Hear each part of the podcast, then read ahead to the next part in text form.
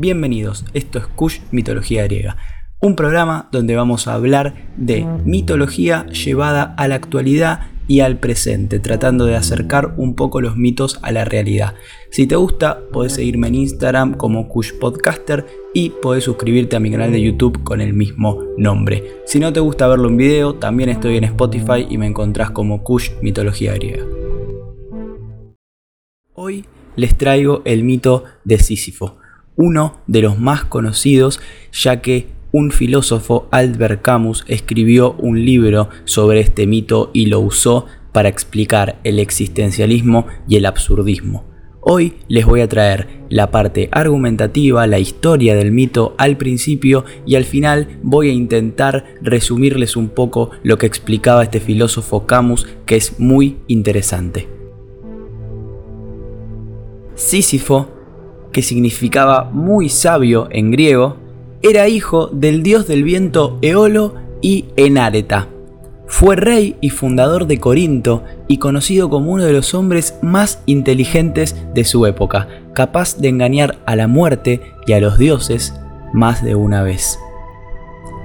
Sísifo tenía un vecino llamado Autólico, que era un experto ladrón, ya que Hermes le había dado el don de poder modificar animales.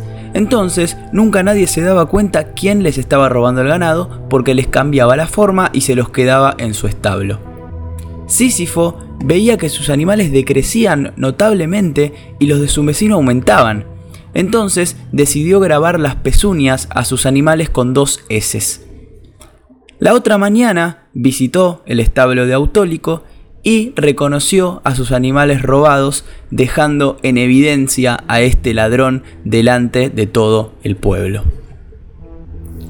Unos años después, cuando murió su padre Eolo, Salomeo, que era uno de sus hermanos, le usurpó a la fuerza el trono de Tesalia.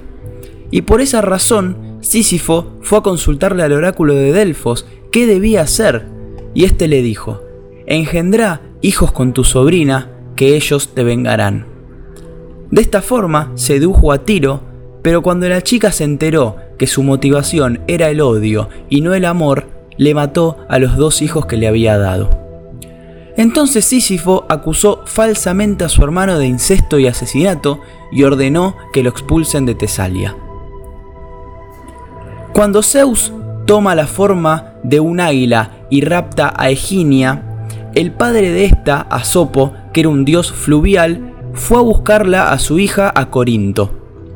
Sísifo, que era el rey y fundador de Corinto, recuerden, sabía perfectamente lo que le había pasado a Eginia, pero no iba a revelar nada de nada hasta que Asopo no se comprometa a darle a Corinto un manantial enorme. Asopo así lo hizo, aceptó los términos, y entonces Sísifo le reveló toda la verdad, dejando en evidencia al dios Zeus. Este último, enfurecido, le ordenó a su hermano Hades que arrojara a Sísifo al Tártaro y lo castigara eternamente por haber violado y revelado secretos divinos. Sísifo no se dejó intimidar y astutamente le puso esposas a Hades con la excusa de enseñarle cómo se usaban, y las cerró rápidamente en sus muñecas, dejándolo privado de su libertad. Hades quedó como prisionero en la casa de Sísifo algunos días, y este es un hecho muy particular en la mitología griega, ya que en esos días nadie podía morir, porque Hades no estaba en el Tártaro para recibir a los muertos, ni siquiera a los desgollados. Imagínenselos en una plaza con la cabeza cortada sin poder morir. Sin dudas, este hecho no podía durar mucho, así que Ares, enfurecido, fue a salvar a su hermano Hades luego de un par de días y a llevarlo a Sísifo al Tártaro.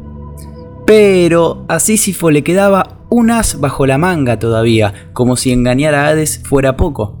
Le dio instrucciones a su esposa para que no lo enterrara, y cuando llegó al Tártaro se acercó a la reina Perséfone y le dijo que como persona no enterrada no tenía derecho a estar allí, y le suplicó: «Permíteme volver al mundo superior para disponer de mi entierro, y volveré aquí en 3 días». Perséfone, totalmente engañada y con buena voluntad, accedió a este pedido, pero apenas el sabio Sísifo vio la luz del sol, se olvidó de la promesa que le había hecho a la esposa de Hades. Finalmente, lo terminaron llamando a Hermes para que vaya a buscarlo a la fuerza a Sísifo y lo lleve al Tártaro. Después de engañar a los dioses 2 veces, Sísifo termina definitivamente en el Palacio de los Muertos. Por todo esto y algunas cosas más, recibió un castigo ejemplar, el peor castigo que puede recibir un hombre. Le dieron una piedra enorme, más grande que su tamaño, y le ordenaron llevarla rodando cuesta arriba hasta la cima de una montaña y soltarla cuesta abajo en la otra ladera. Es al día de hoy que Sísifo sigue intentando lograr este desafío, pero no ha conseguido hacerlo. Siempre que está a punto de llegar a la cima, el excesivo peso de la piedra lo obliga a retroceder y volver a empezar. Y así, eternamente hasta el final de sus días. Y ahora viene la parte de si quieren el acercamiento a la realidad o a la filosofía, porque el filósofo por excelencia que trató este tema fue Albert Camus en su libro El mito de Sísifo, donde él habla sobre el existencialismo y el absurdismo.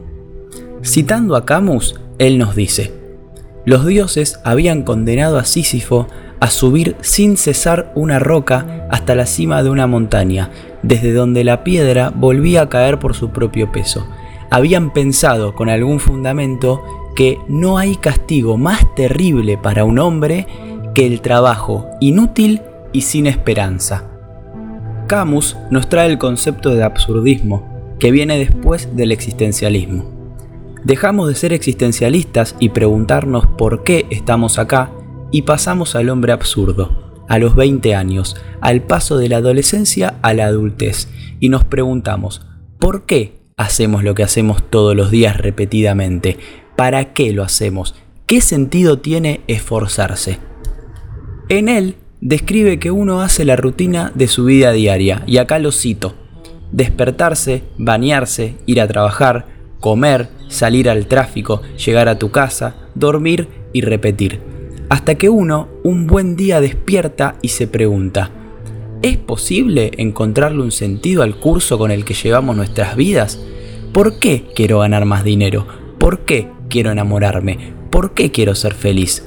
La realidad es que todas esas preguntas pueden tener respuesta, pero todos sabemos que al final todas ellas son insatisfactorias. Además, los avances de la ciencia no ayudan. Saber si el Sol o la Tierra se encuentran en algún punto de la galaxia o si uno gira alrededor del otro no responden a mi búsqueda de sentido. ¿Cuál es nuestra tragedia entonces?, se pregunta Camus. Al entender esto, nos angustiamos porque nadie puede responder para qué estamos vivos, ni la ciencia ni los dioses. El obrero actual trabaja todos los días en las mismas tareas y ese destino no es menos absurdo que el de Sísifo, pero lo que dice Camus es: nada es una tragedia hasta que el héroe es consciente de su circunstancia, y atentos con esto porque lo podemos comprobar claramente en cualquier historia que toque el tema. Por ejemplo, la tragedia de Edipo Rey no se consuma hasta que Edipo se da cuenta de su condición de asesino de su padre e incestuoso por casarse con su madre. Pero incluso sin encontrarle el para qué a la vida, siendo hombres absurdos, Camus realza el valor de la vida. Puntualiza la capacidad que tienen todos los hombres para disfrutarla. Claro, el sufrimiento que trae el absurdo es innegable. El sentimiento de derrota y desesperación es el producto de su seno materno y uno jamás debe negar su existencia, pero debe rebelarse contra él.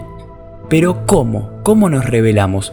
Y así Camus introduce el mito de Sísifo. Sísifo tendrá que cargar por la eternidad una piedra hasta la cumbre de una montaña, solamente para que cuando llegue allí, ella se caiga y tenga que comenzar de nuevo. Sin embargo, Camus afirma que no hay que imaginarse a Sísifo como un ser miserable o triste, porque el héroe trágico sabe, es consciente de su propia situación de castigo.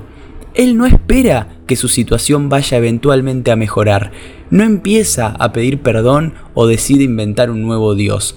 No, Sísifo entiende cabalmente que haga lo que haga, nada tiene sentido y no por ello se avienta del punto más alto de la montaña, sino que, una vez más, se rebela en contra de los dioses como ya lo hizo 2 veces y disfruta su castigo.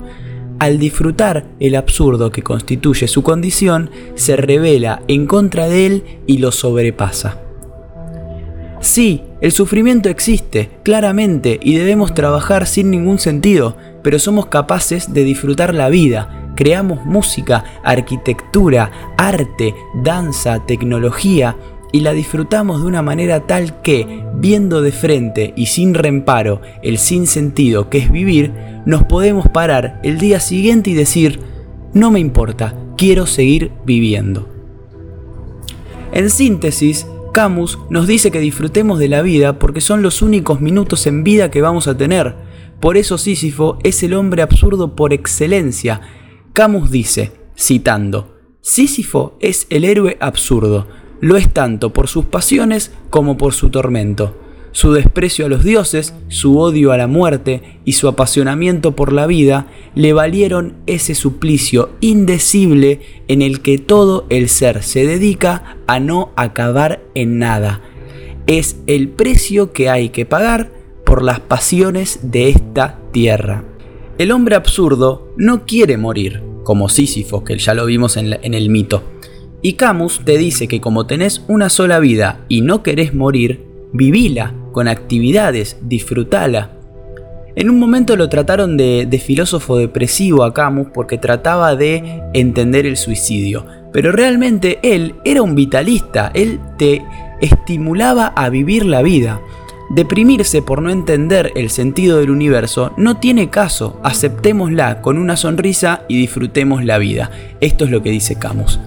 El hombre absurdo dice sí y su esfuerzo no terminará nunca. Sabe que es dueño de sus días, en ese instante sutil en que el hombre vuelve sobre su vida como Sísifo vuelve a la roca, en ese ligero giro contempla esa serie de actos desvinculados que se convierte en su destino, creado por él, unido bajo la mirada de su memoria y pronto sellado por su muerte. Así, persuadido del origen enteramente humano de todo lo que es humano, ciego que desea ver y que sabe que la noche no tiene fin, está siempre en marcha. La roca sigue rodando. Y esta cita me parece fenomenal, especial. En fin, cuando Camus nos toca el mito de Sísifo, lo hace con que la nada no implica deprimirnos, sino ser dichosos. Él ve a Sísifo como un hombre que, aceptando su realidad, es feliz. Hay que imaginarse a Sísifo feliz.